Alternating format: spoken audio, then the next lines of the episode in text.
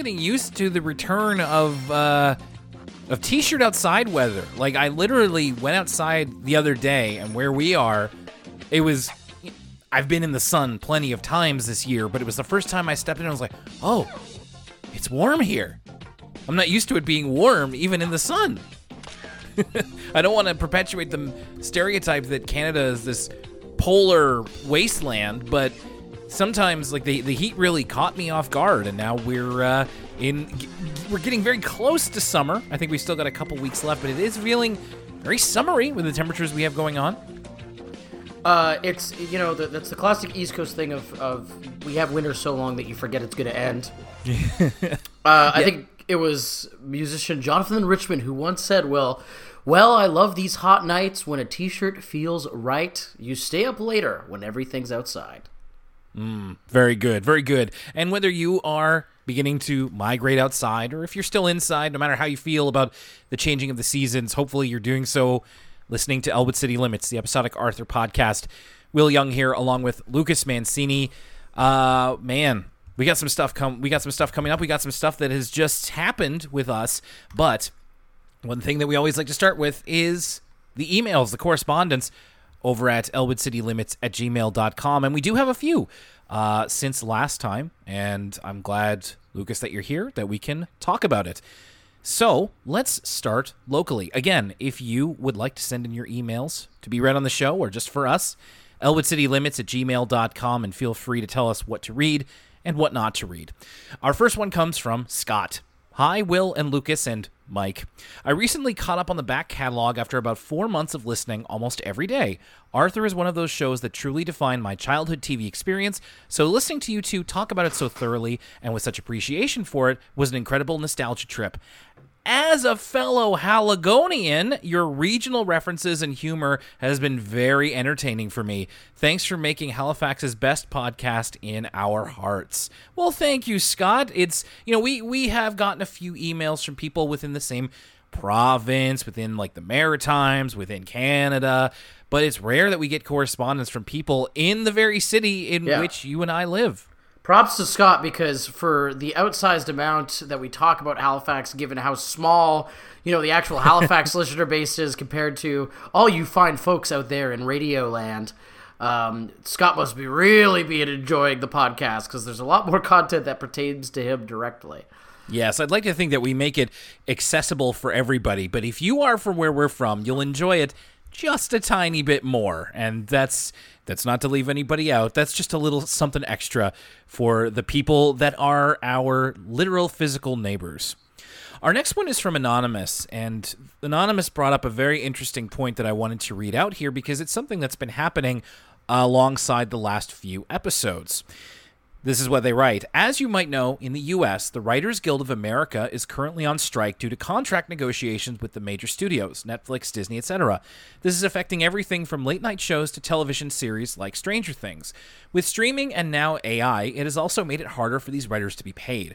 While this is going on in the US, this of course still affects Canadians and others abroad who watch American produced shows. So unless you watch reality TV or the news, expect to see reruns for now. It's unfortunate, but it's also discipline towards the studios.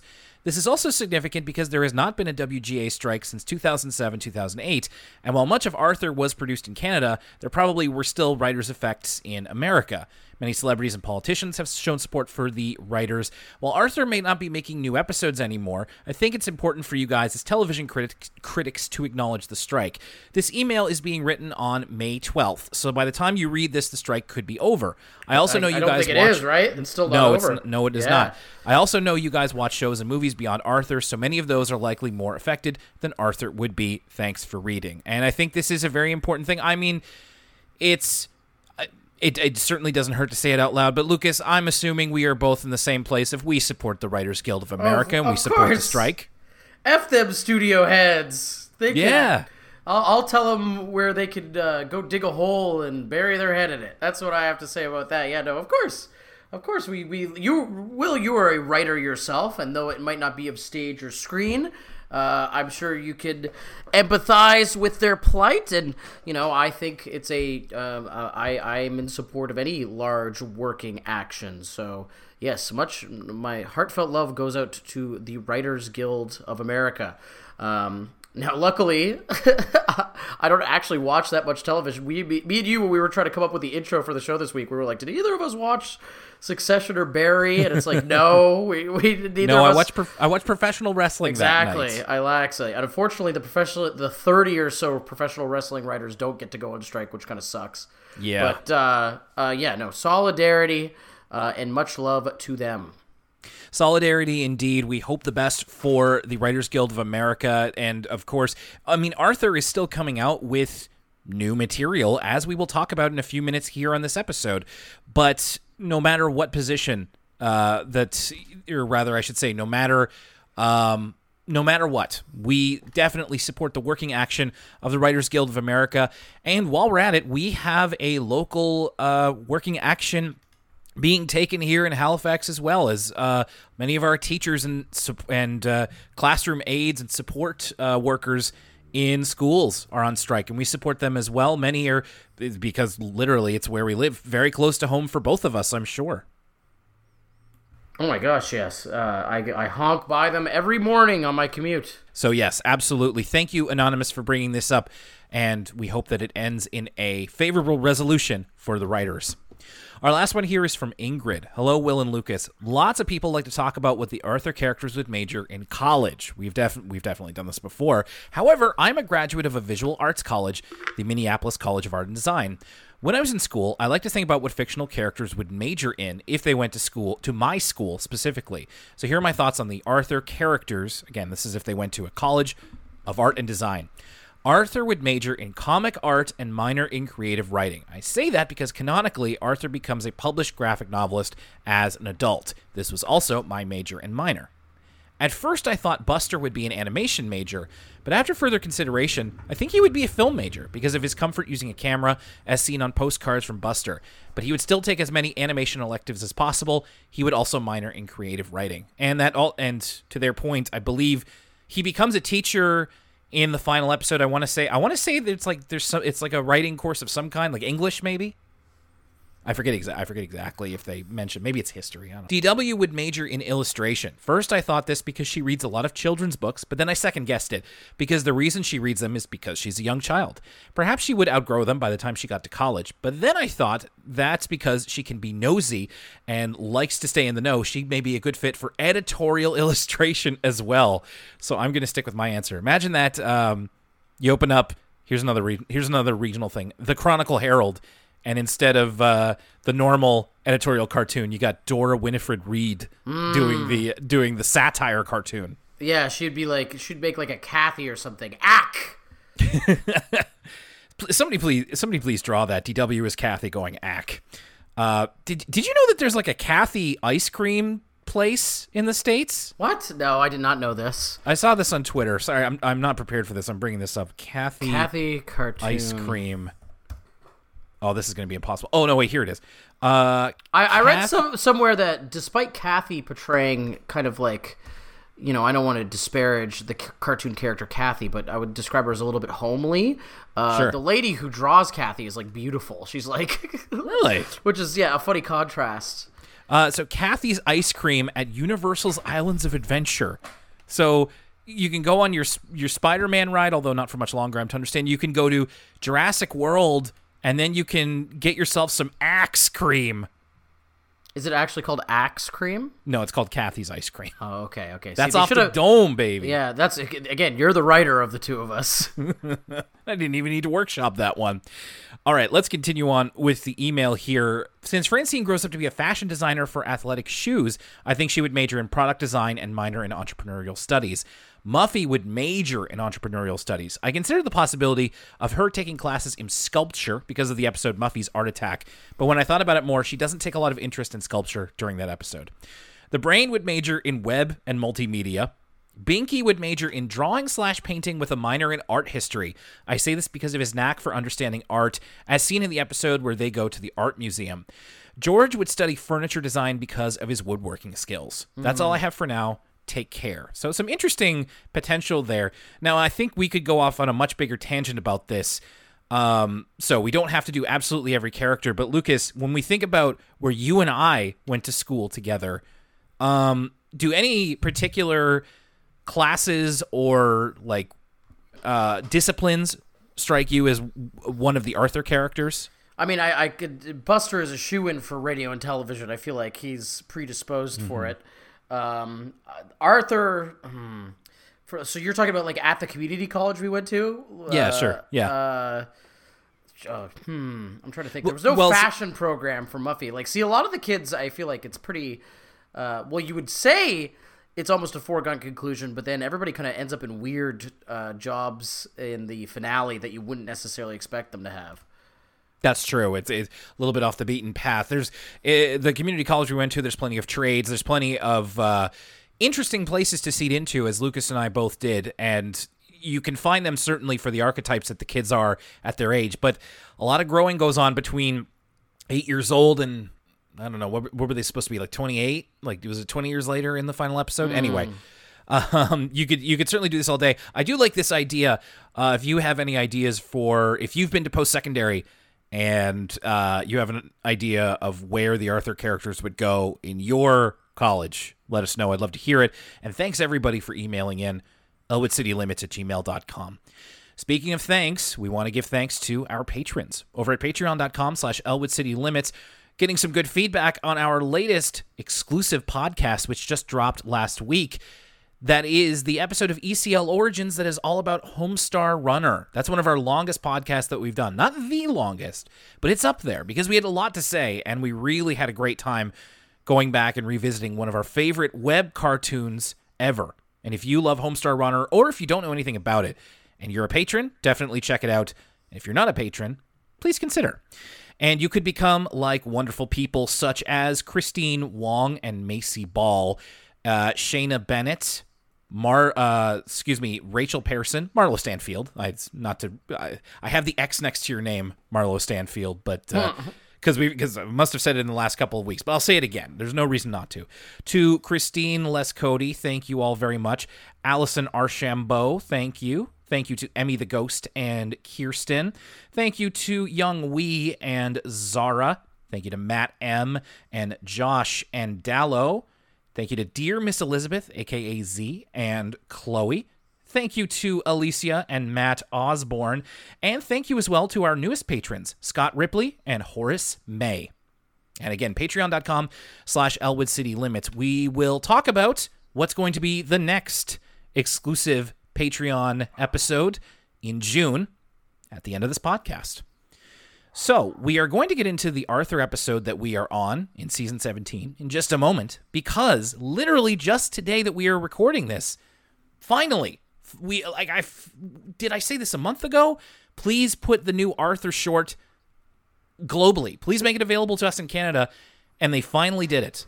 So briefly want to touch on Yeah. the newest piece of Arthur content available. It's called it's a 3-minute YouTube short. It's available on the Arthur Reed YouTube channel. If you're in America, it is it has been available for the last couple of weeks on pbskids.org and the PBS Kids channel. It's called Arthur It's Okay to Feel Worried. It's And a Will, I don't, three-minute- I don't Yeah. know if you noticed this or not, but we are in the five-hour gang. Uh, currently, it's sitting on YouTube with. Uh, I saw it when it was at 157 views. Wow. So we are we are early onto the YouTube audience is not yet. It's not in the algo. Uh, it's okay to feel worried. So It's Okay to Feel Worried is a very short animation about Arthur, Francine, and Buster. They are all worried about different things of varying sizes. And I will say, this felt like it was written mm, farther away than it was actually released. So Buster is worried about a test that they are going to take. Arthur is worried about coming back to school with COVID and Francine is worried about global warming. Arthur's So also the- worried about the economy. His dad, he heard his parents talking, and his dad has to get a second job. That's right. Yeah, Arthur does mention the uh, COVID, but you're right. One of the the other thing that he mentions is yeah, it- which which would be like a you could get a few episodes out of that. Uh, Dave Reed getting a second job.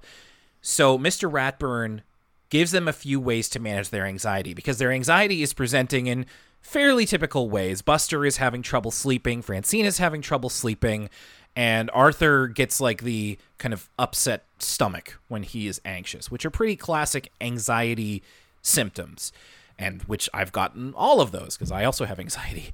Mr. Ratburn gives them a few ways to manage their anxiety. It's very simple stuff, and again, this is you know directed at kids. Very, very like beginner level stuff if you are just beginning to deal with these kinds of feelings. So, a bit of deep breathing, exercise can be very helpful, and of course, talking to someone, which is what the cartoon encourages you to do. At the end, Mr. Ratburn encourages the camera, talks right to the camera, and in a very reassuring voice. It, it reminded me that Arthur Holden, who is the voice of Mr. Ratburn, his voice is very calming. Mm. This is a great character to deliver like a very calming, reassuring, peaceful message to the camera. And he would be good at like doing an audiobook or something. Yes, he would. Maybe he has. I mm, I should I should look that up. Even he even says even adults can be anxious about things. So it's normal to feel that way. These are some ways to deal with it and it's it's all going to be okay, which I think is a very good thing. What that's something you can say is that even though this feels like it was written, I I had the feeling that like it feels like it was written in 2021 would be my guess because that was when we were past the most the biggest lockdowns of covid but it, there was still a lot of nerves about getting back out into the world masks or no masks and kind of the the fear of catching covid was still very high not to say that it isn't to some degree but it has lessened quite a bit like it, it surprised me to see a special being released this year that is still this nervous about covid um just because i'm used to I'm used to nobody wearing masks anymore. Unfortunately, I'm. I feel like I'm one of the only people who still does. I know there are several people I know personally who still do, but it feels like it's kind of it, it, it's quote over because people want it to be over, but it's not really over. Anyway, it, I think this is a great topic to release a cartoon on. Nice to see new Arthur in whatever form. And this has been, I think, something very successful that the recent Arthur digital shorts have done is that they're very topical mm. and they speak to its audience in a way that is very accessible for all ages, as Arthur often does. I'm of two minds about it because I actually do think that if they're not going to do new episodes of Arthur, uh, there's still messages that the Arthur characters and the, the particular Arthur writing uh, is really well suited to convey. Um, but I don't know if I'm a fan of the the topical nature of it, and I think this just might okay. say this might say more about me uh, than it does about you know anybody involved with making this. But it, it gives me the same feeling that like that that Sesame Street thing where Elmo's dad was talking about the vaccine. Oh right, and, yeah, yeah, yeah. And, and you this didn't is like, like you didn't like that well, this is this is less heinous than that, but it's just weird to hear like Arthur and Buster say COVID. You know what I mean? And I'm not saying that that's yeah. not necessarily a a real a, a, part of everyday people's lives, but I, I think back to the episode where um, remember when the school burnt down and the kind yeah, of uh, April. Oh my god, I'm gonna get the date wrong, and people are gonna get so mad at me. Sorry, I'm gonna look it up. It, April April 9th. Right. Uh, Ooh, yeah. I just and, have to be careful there. And the subtext of that episode was all about dealing with like 9/11 trauma. Sure. Um, and I feel like it makes that episode because even you are saying right now, okay, it feels like it was of this era. You know, it feels like it's it's from 2021. Yeah. And I feel like when something is a video as opposed to a TV show, there's less of a need for it to feel timeless. But I think the writing is a little bit more elevated when it is a little bit more timeless. And so I think that like the right. same lesson of mindfulness and dealing with anxiety can be conveyed without it being so I, I, again these are literally after school specials so it's kind of me getting mad at a a fish for swimming in water but I, uh, I I guess I'm just not the I, I really don't really I don't like after school specials that much so okay. to hear it be so ripped from the headlines and for it to be so like okay you might be stressed about COVID uh, but breathe deeply I like the creativity of when they're talking about something without directly talking about something. So uh, Arthur talking about like, oh, you know, there's this stressful situation going on, and having it be a little bit more timeless and a little bit less ripped from the headlines. That's again my personal sensibility, but for what it is, I, I think it's successful, and I, I am excited by the prospect of more animated Arthur, even if it's in three minute segments. Uh, I'm gonna try and keep up with these videos and watch them as they come out. I appreciate uh, where you're coming from with that.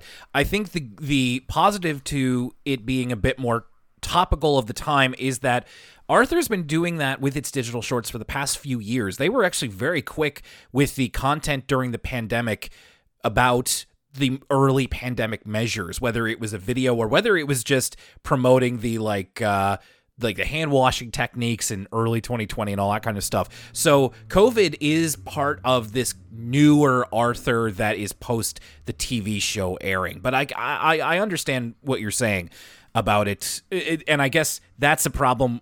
I guess more of the length when it's when you have 11 minutes versus three.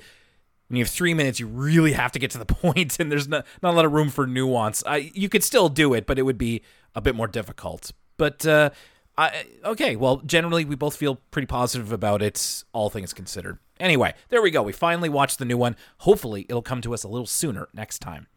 But let's talk about the episode in season 17 that we have prepared for. We're starting off with Opposites Distract. Lucas, have you ever noticed how hard it is to get started on your homework? Or... Um, I noticed that maybe 15 years ago when I had homework. Uh, well, we had we had homework. We had homework in community college. So did did that ever take you a while? I feel like it wasn't even that intense. Um, uh, I, I I don't know. Yeah, let's uh, let's just say for the sake of argument, yes, I've noticed how hard it is to focus when you have homework. Does this ever happen to you? So we start with Arthur. He's getting perfectly prepped. He's doing everything just so in a very particular way. You know, his pencils are all sharpened. He's got the ruler in case he needs it.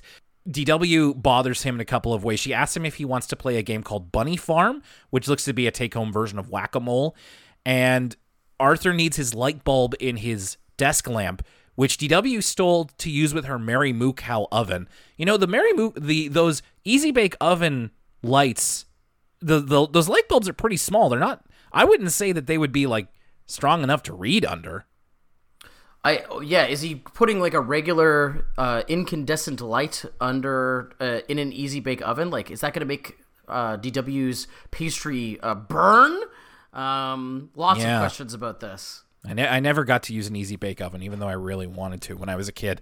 So Arthur gets everything just so, and then the roof starts leaking.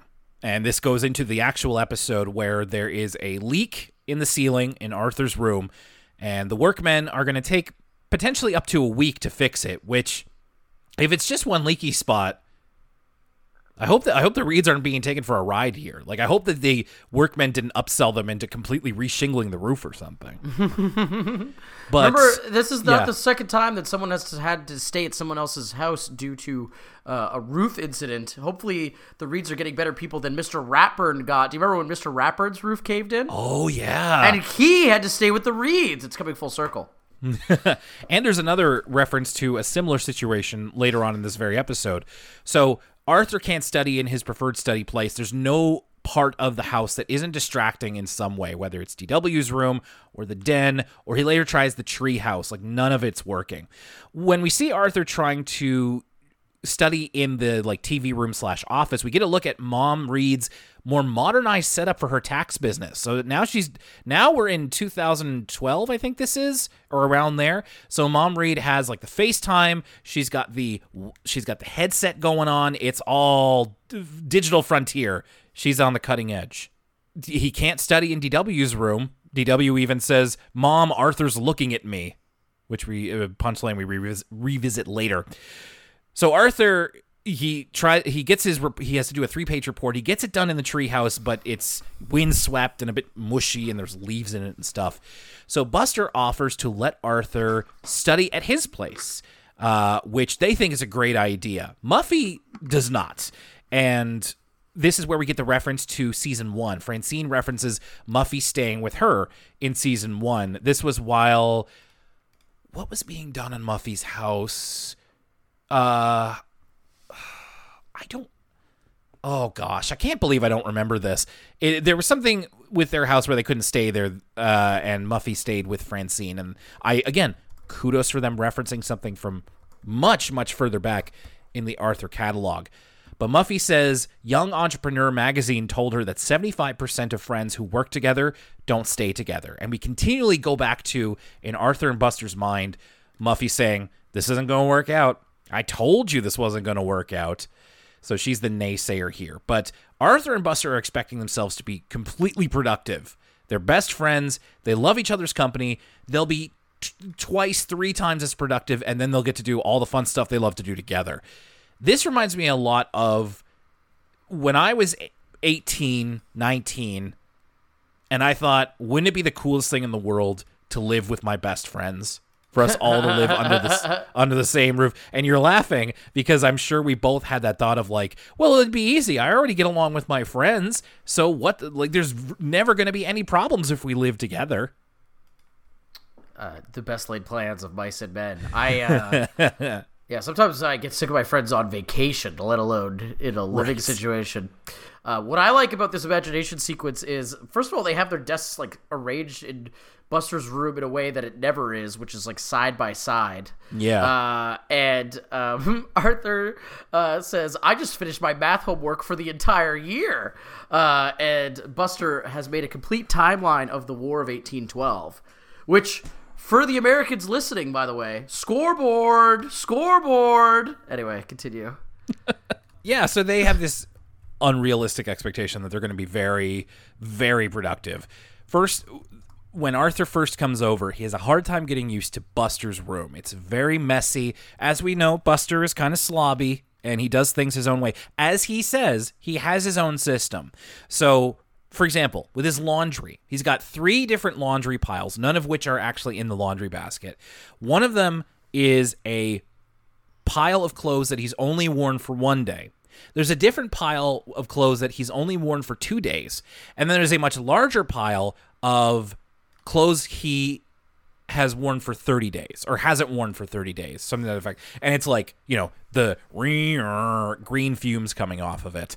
And he is also still eating food from other countries that are of dubious spoilage, I would say. Um, and This a lot was of them, really funny. Yeah, his Yeah. his system of because he's got a geography test coming up, and the system is that like um, each piece of dubious food uh, represents a different country. It says the onion is Oman, the pepper is Peru, the radish is Romania.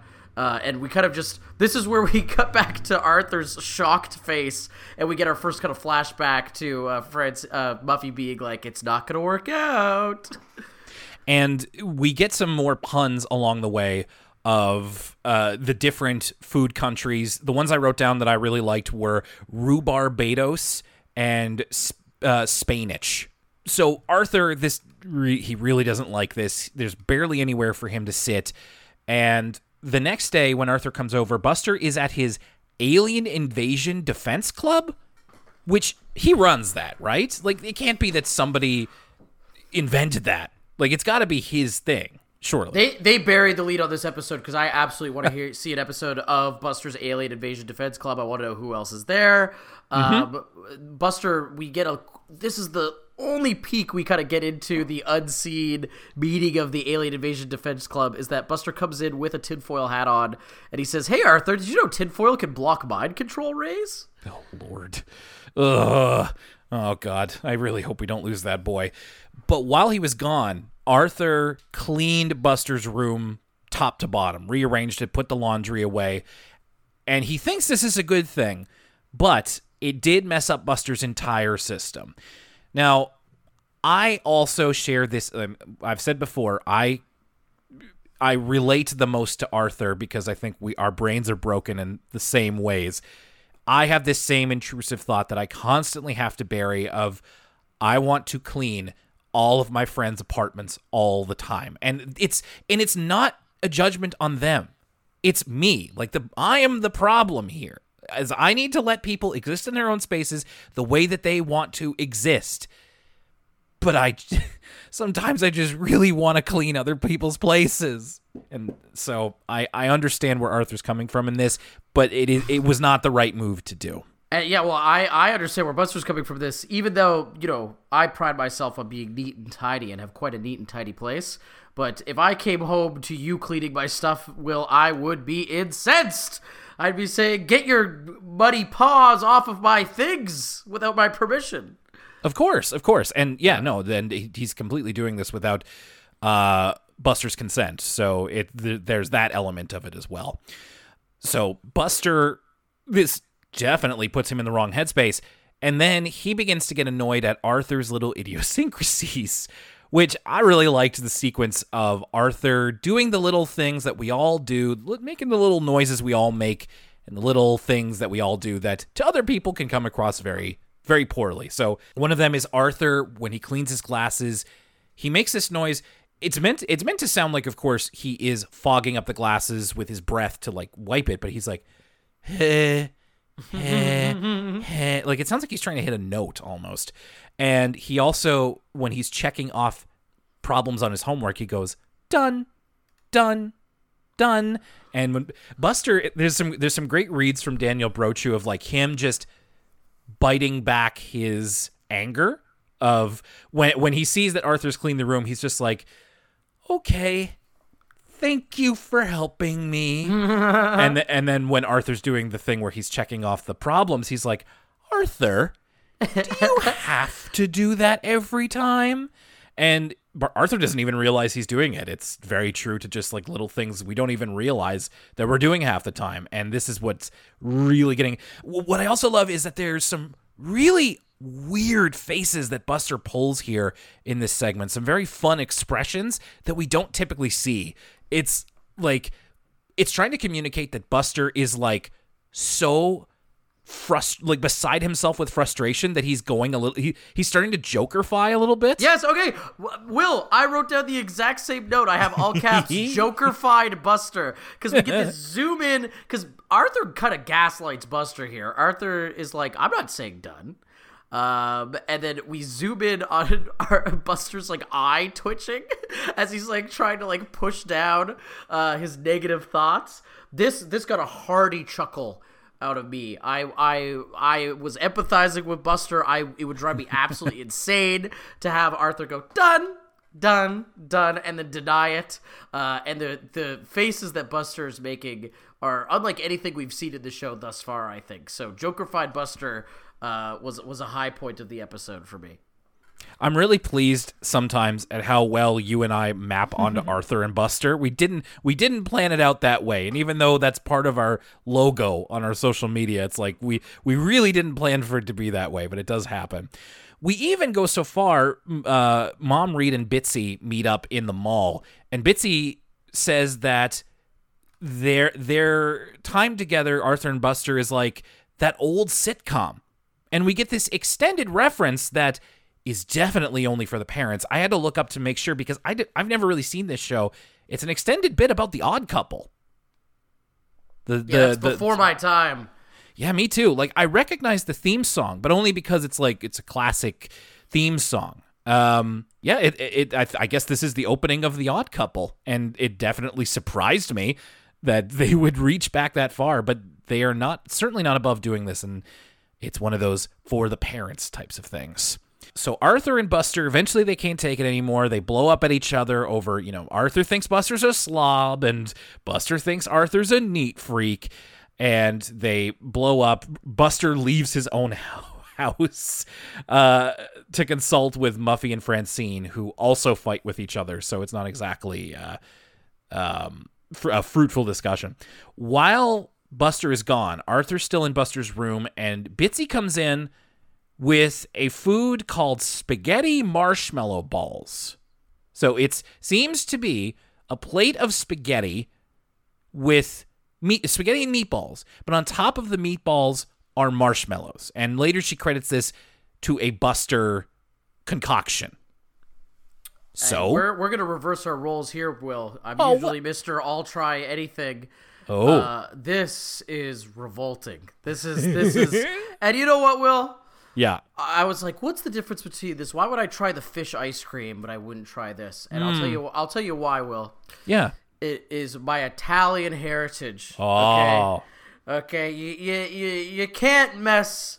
It's it's it's the sanctity of the you know the pasta bolognese is is being uh, defiled here with these marshmallows. Are you kidding me? Uh, I'm sorry. This is where I draw the line.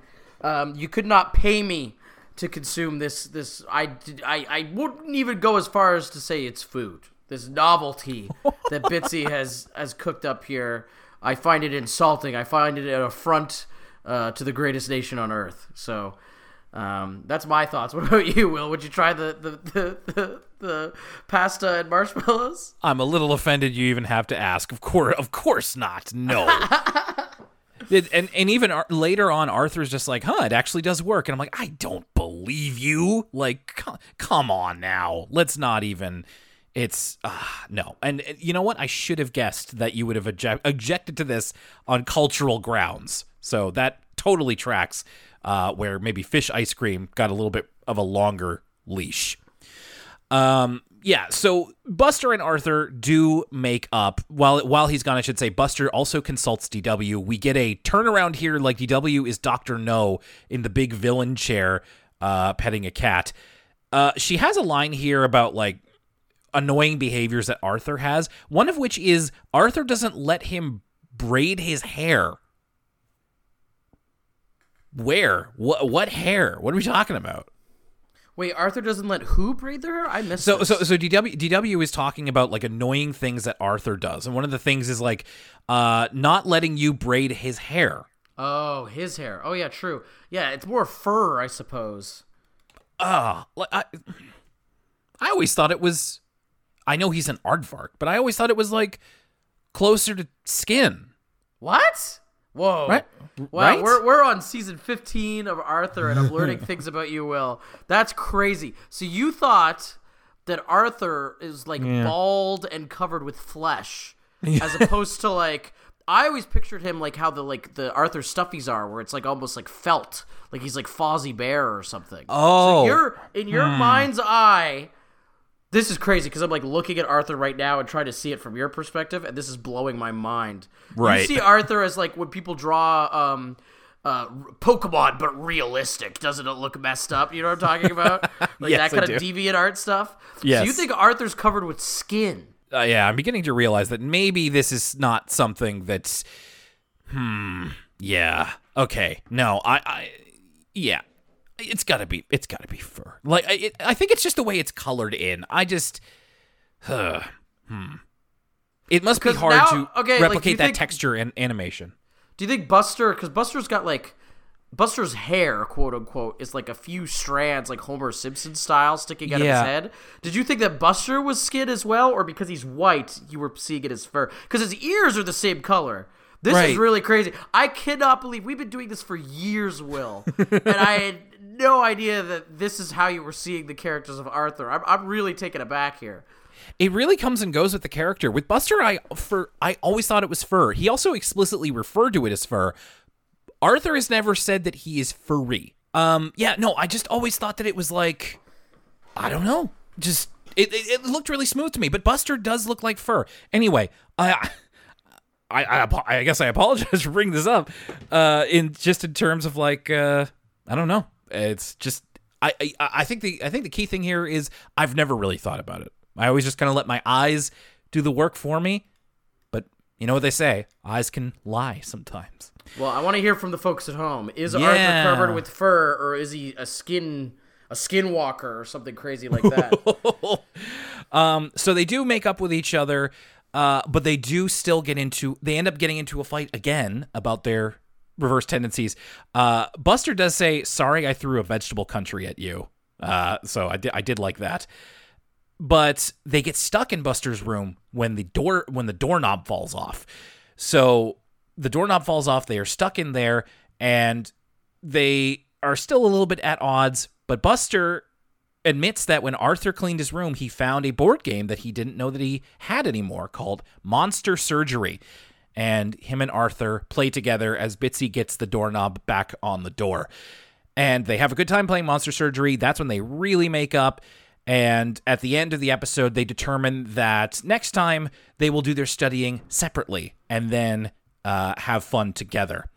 But the the tag on this is that Buster puts down the Bionic Bunny walkie-talkie, and then his roof starts to leak. So Right, so that's the fourth roof leak. Yes, yeah. And the second in the episode. Uh and yeah, so here we go again. But I will say, man, those Bionic Bunny walkie-talkies get some great reception. Not only not only are Buster and Arthur like blocks away, like at least 12 or 13 blocks according to one episode, but this is during like a uh significant rainfall those things are worth their worth their weight in in terms of whatever uh, their parents paid for them. And now a word from us kids. And now, a word from us kids. This one is where Beaver summer programs. These kids are split into pairs to create their own smoothies. Some interesting combinations here. Now, I had a bit of a smoothie phase when I was uh, when we were working at the same radio station, but mine were pretty were pretty conservative. Like mine was just Greek yogurt, frozen fruit, and milk, and I'd put it in a Ninja blender and pretty simple stuff. Some of these concoctions these kids are doing are a little bit more complex. Vegetable juice, chocolate, one is described as strawberries. Uh, yeah.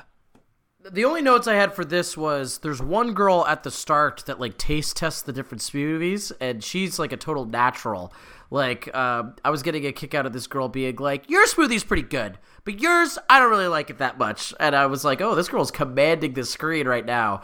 The other thing I have written down is that uh, one of the kids offers the advice because again they have to somehow relate this to the Arthur episode we just watched. One of the kids was like, "If Buster and Arthur made smoothies together." They would have gotten along because they know what they like and what they don't like. I don't know if that is so applicable to the situation as portrayed in the episode, but hey, they tried. No, it, it's sometimes you can't get exactly one to one, but some of these sound okay. I will say the one other thing is that the one of the adults suggests adding kale or celery. Now, kale is protein. You can mix it in there. Fine with that. You keep celery out of my smoothie. Celery is such is such a it's such a strong ingredient. I hate when people put celery in things. I, I'm, It's a strong ingredient. I don't know. I you can say that you really don't like it and you notice the texture, but I think str- celery is the antithesis of strong. It's like solid water. I know. I, I I feel like I've gone on this tangent before on this show, but I just I don't appreciate it when celery shows up in salads. So I don't want to drink it either. I and the, the idea is that it's blended, but it's just like ugh, no. Have you just just give me just give me like real water. Don't give me solid water in a smoothie. You know? you ever play uh, Fable on the Xbox? Will no, I never did. in Fable, uh, there's a system where you know the more bad things you do, the more evil your outward appearance looks. Like you get horns and you get all evil looking. And Oh, the- sure. The Yep. the more good things you do, the more like nice you look. Mm-hmm. Anyway, um, in Fable, if you eat a bunch of celery, it makes you nicer. Because it's like a net positive, I guess. I don't know. All right. Uh, Okay. So I guess what I'm saying is you would be an evil guy in Fable because No, you're I- not touching that stuff. No, no. See, see, I like celery. Just don't Oh. mix celery in with things. Just The celery jury's still out. own. The jury's still out, folks. Whether Will would be good or evil, I'd have to ask Peter Bottledew uh, where you've come down. Yeah, you you you go ahead and ask him that, and then he'll, I don't know, ask Milo. See see if he knows. we'll ask Milo. Supporting this podcast is how it keeps going, and it's very easy to do. So here's how you can do that. If you're listening to this show and want to get the full back catalog of Elwood City Limits and all of its sister shows and offshoots, you can listen on Apple Podcasts, Spotify, Google, and even more services. You can also go to our YouTube page, youtube.com slash Elwood City Limits for the full back catalog. If we aren't on a service you use, please let us know. You can interact with us on social media. We're on Twitter at ECL Podcast, Instagram at Elwood City Limits, and twitch.tv slash Elwood City Limits Pod for our occasional streams. We're also on Facebook and Tumblr. Feel free to reach out to us on social media, or you can email us, and your email might be read on the show, elwoodcitylimits at gmail.com. Finally, for exclusive content including entire side series like For the Kids, a PBS Kids podcast, and ECL Origins, subscribe to us for as little as a dollar a month at patreon.com slash Elwood City Limits. That's all for now. Thanks a lot for listening, and now back to the show. And now, back to Arthur. Then we've got Just the Ticket. Which is another Arthur question posed to us in the cold open. Do you ever feel like you're the only one who never wins anything? This is starting to starting to Arthur's turning into Jonathan Frakes here. He's asking us a lot of things. Uh, yeah, someone needs to make a YouTube, uh, Twitter video of all the questions Arthur asks for like Which me on a Wh- Tinder date. that would be tough. There's a, I mean, there's a lot of these cold opens, but there's a fair amount of them that has Arthur asking a direct question to the audience. So that would be a time-consuming thing that I absolutely encourage one of our listeners to do. Uh, so Arthur, of course, feels like he never wins anything, but in this cold open, he's about to go out and play baseball, but he answers the phone, and it turns out to be the lo- one of the local radio stations. And there's a lot of radio in this episode, which I appreciated. It's QRAD Rad Rockin' Radio and they have informed Arthur that he has won a radio contest for eight front row tickets to a band called Static Airwaves. So you will, as as a radio professional, you smelled the BS with this from a mile away. I could just tell by the inflection of your voice when you said eight. You're like, Well- no one ever wins eight tickets. Tr- true that, but it wasn't so much that I smelled the BS, it's that, well, we're going to talk about it in a second. I, I will tell you, but certainly whenever radio is represented in something, I perk up a little bit because I was, and we both were, uh, industry professionals at one point. So there's a there's an element to this that would be a little bit different. So Arthur is very excited about this. We never well, we'll talk about Static Airwaves near the end because we do get a little bit of them. So it's a band called Static Airwaves, uh, not based off anything real as much as I could tell. At first, when I heard that name, for some reason, the first thing I went to was like City and Color. Like it sounded, it was a similar type of name of like City and Color or Angels and Airwaves. Like it almost sounded like an acoustic band. See, I knew what was going on with Static Airwaves. Like, not to cannibalize our Homestar episode, but I was like, this is going to be some Limozeen sounding music, uh, and I wasn't disappointed. So Arthur runs off to tell his friends they go to play baseball, and he plans to take all of them because it's Arthur and seven of his friends, uh, the normal crew, uh, and they're all very excited. And they go back to Arthur's place. The tickets are being delivered that afternoon, so they wait and wait and wait. And the radio station delivers them not face to face, which is, you know, they could have used that as a photo opportunity, put that on their social media, but whatever. I don't work for them. Uh, the radio station only gives him two tickets. He later calls the station, and Arthur says the DJ got the number wrong. Dude, if I did that, I would get in so much trouble. Not only from not only from the contest winner, but like from our bosses. Like I would be oh, I would never hear the end of that one. And I'd be made fun of for like the rest of my career. Yeah, they'd call you Mr. Eight Tickets. Yeah. Make sure you get the number right. Like that that guy's never living that down. So now he's got much less tickets and he has to decide who to take with him. And most of this episode are Arthur's friends trying to butter themselves up uh, to him on their own as to like why they should take him.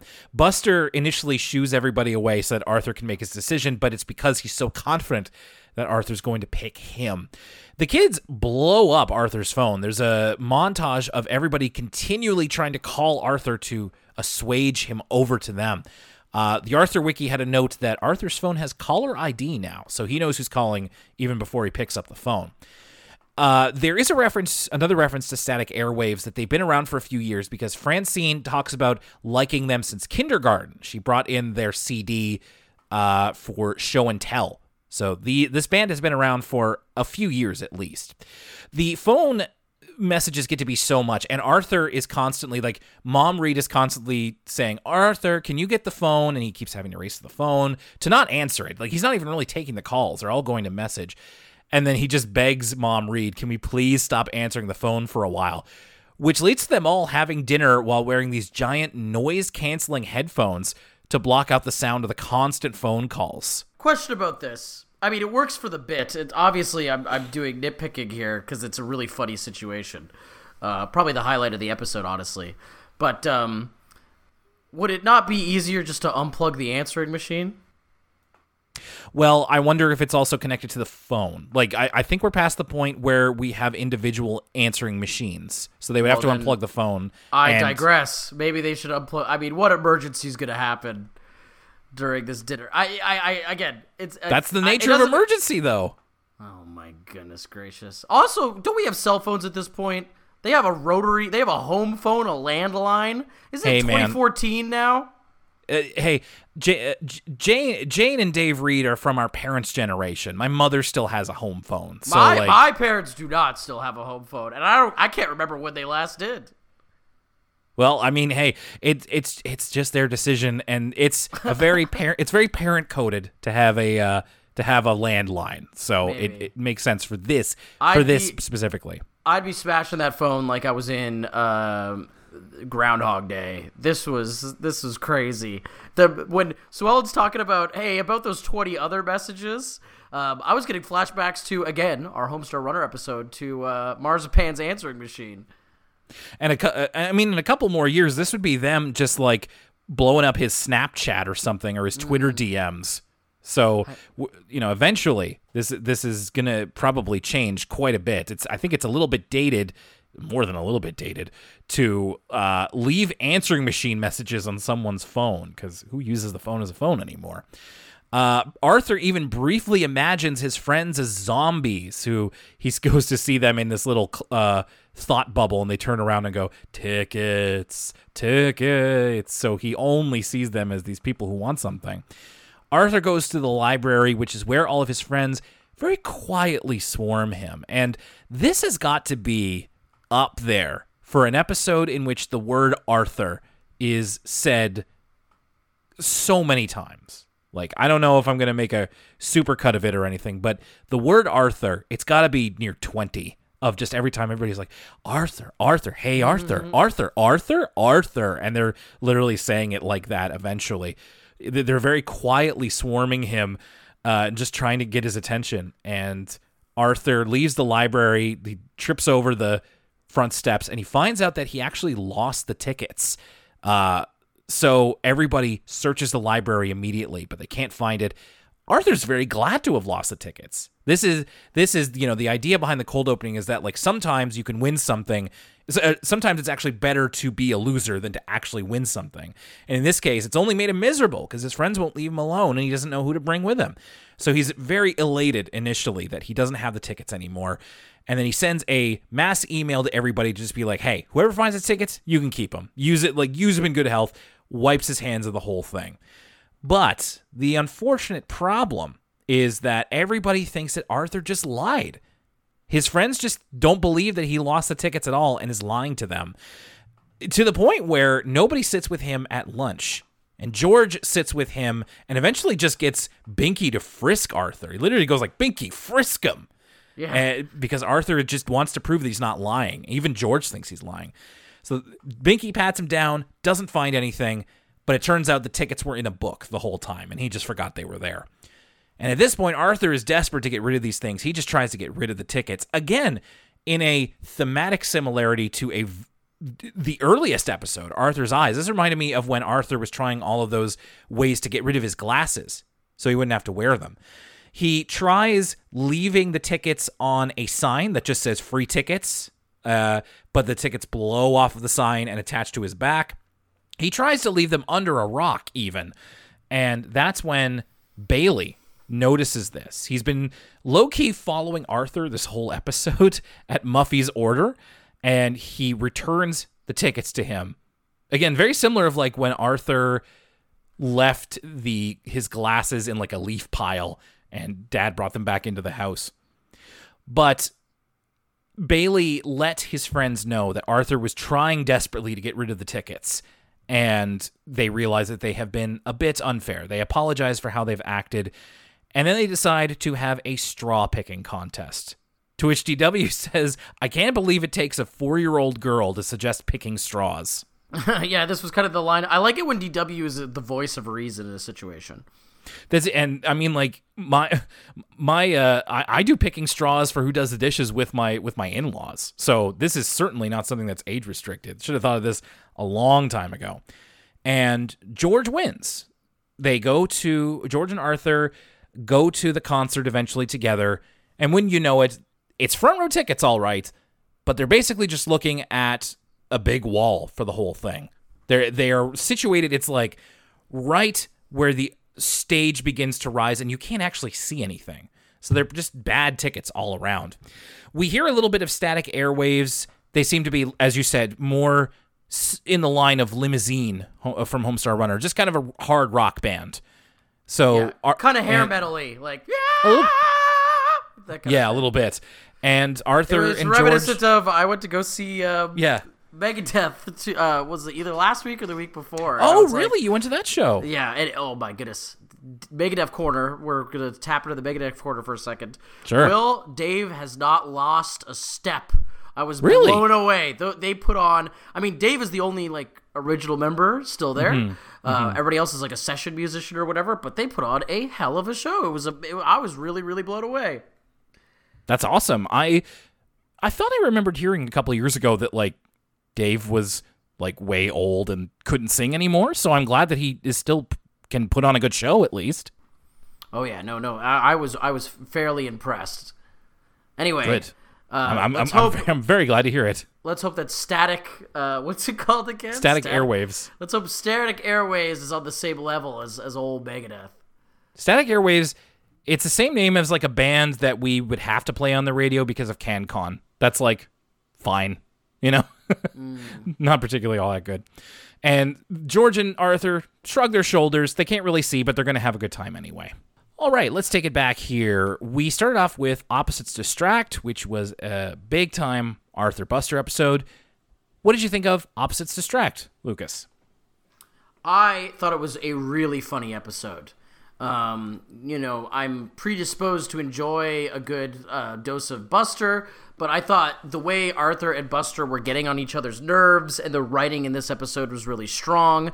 Um, and I thought that, you know, it wasn't just funny, there was a good underlying message of kind of overcoming your respective eccentricities and meeting each other in the middle uh, to achieve a better situation for everyone involved. Uh, I really, really enjoyed it. I mean, I don't have that much to say about it. Um, not necessarily the most, you know, in-depth episode in the world, but I thought it was really, really funny. Like I was laughing out loud throughout it, especially at when jo- uh, Buster became Jokerfied. What about you, Will? Yeah, I liked it too. I, I I think this is probably the the one of the season that I've liked the most so far. It's a funny premise to put them both together. It, I mean, it literally is the premise of a sitcom, as they alluded to. So it's their take on the Odd Couple, but in a way that felt true to both of the characters, and it was just it was just funny. Like there was a lot of, uh, as we said, Jokerfied Buster, really big highlight. But it also was very true of like the type of idiosyncrasies that Arthur would have, and it's yeah, I, I, th- I thought it just unfolded very well. There's lots of fun little details in the way it was written, and of course, like the countries, uh, the vegetables representing the countries was a good bit. And yeah, no, I just thought this was a uh, quite a solid episode. I really enjoyed it. I would also say that I, I liked just the ticket. I liked it fine. It, it- like, I don't like it as much as um, as the first one. Opposites distract, but there was enough fun things going on that I had an okay time with it. it, it it's I, I really what I enjoyed the most are were the references to radio stations and and all that kind of stuff. It was interesting to have Arthur in something of an ensemble episode. It really is just about him though. The other characters are barely there in the ways that they normally are and they're actually like active like nuisances to him throughout the whole thing. So it was a bit of an odd situation. Uh, it was nice to see George get the win for once, but you know, it felt like a little bit of a run of the mill Arthur episode. We've seen this idea done in various ways before, and it, I mean that's okay to have more of these modern plots reference back to or hint at older uh, episodes, but it also just means like, yeah, I've kind of kind of seen it before, so yeah, it's all right. Yeah, I, I enjoyed it. I, I thought this was a good two episode pairing. This this week kind of flew by. Um, I think that once again, you're right that in terms of moral and kind of driving plot, it's nothing we haven't seen before. Um, but I did like how kind of ruthless uh, all of Arthur's friends were in this app. I like I like how Buster is immediately trying to manipulate him once he can get him alone, uh, and ever, seeing everybody pathetically leave twenty messages on his answering machine was pretty entertaining to me. Uh, but I agree that I definitely didn't like it as much as Opposites Distract. And there you go. We continue to find uh, patches of season 17 that we like, eh, some that we're not so crazy on, but hey, that's how it goes here with Arthur. And thank you so much for listening to this episode of Elwood City Limits. If you are on the Patreon, of course, you're getting this episode a week early, but coming up at the end of June, we are uh, doing our bi monthly rotation of special podcasts, and we're coming back to For the Kids, a PBS Kids podcast. There's still a couple of recommendations that we've gotten. Of course, remember, as a patron, you have access to a suggestion box link. If you scroll back through the Patreon, you can find it, and you can suggest PBS Kids shows that you would like us to cover that we haven't already, and that did air on PBS. And please feel free to leave us episode recommendations too. And we've gotten a few of these shows that have been recommended more than once. So we're going to be focusing on those ones first. One of those that we've gotten a couple of requests for is a show that I literally know nothing about, and somehow the title tells me even less. So at the end of June, Lucas, you and I are going to be talking about a show called Jakers the Adventures of Piggley-Winks. Oh, I've seen this show. I'm familiar with the show. Oh, really? So yeah, see, yeah, I- yeah, yeah, yeah. That that happened. That happened on our last episode too. A lot of these newer PBS shows are ones that I'm not necessarily familiar with, but for one reason or another, Lucas, you may have seen before. Yeah, So I you, think it's generational. Maybe the listeners are closer to my uh, closer to my era. I will say that um, though I remember this show, I don't necessarily have fond feelings towards it. I'm looking at pictures of Jakers now, and I'm like, oh right, these these guys. So we'll, we'll mean- get into it though in the in the end of June. For sure, we'll be uh, we'll be going in. I'll be going in fairly blind, and Lucas may be revisiting a little bit of his childhood. Uh, so you can expect that at the end of June. Of course, if you haven't listened to it yet, patrons check out ECL Origins, the episode on Homestar Runner. And coming up next for ECL, Elwood City Limits, that is, it's episode 200. Episode Whoa. 200 is our next episode. We'll have to, we're going to, we'll do all of the oh, reckoning with that the next time we're here. We're going to be talking about the episodes All Thumbs and Kidonia. Uh, I, I will also head this off right now. I don't have like big plans for episode 200. There's something that maybe here in time, but if not, it's not a huge deal. I didn't specifically plan it for episode 200. Um, yeah, but uh, no, no big plans. Uh, don't ex- you know? I'm not ex- expecting any like special guests or something like that. We're just, we're just gonna do what we always do. We're gonna talk about Arthur, and we're gonna do it for the 200th time. Next time you hear from us. Otherwise, we're gonna be taking a little bit more time outside as we can. It's very, very nice out, and uh, might even be going to the beach this week. Returning to the beach. Oh, I'm so excited. Yeah, fun in the sun. All right, thanks everybody for listening to Elwood City Limits. My name's Will Young, and for Lucas Mancini, A map. Who studies a geography test with a map? We'll see you next time.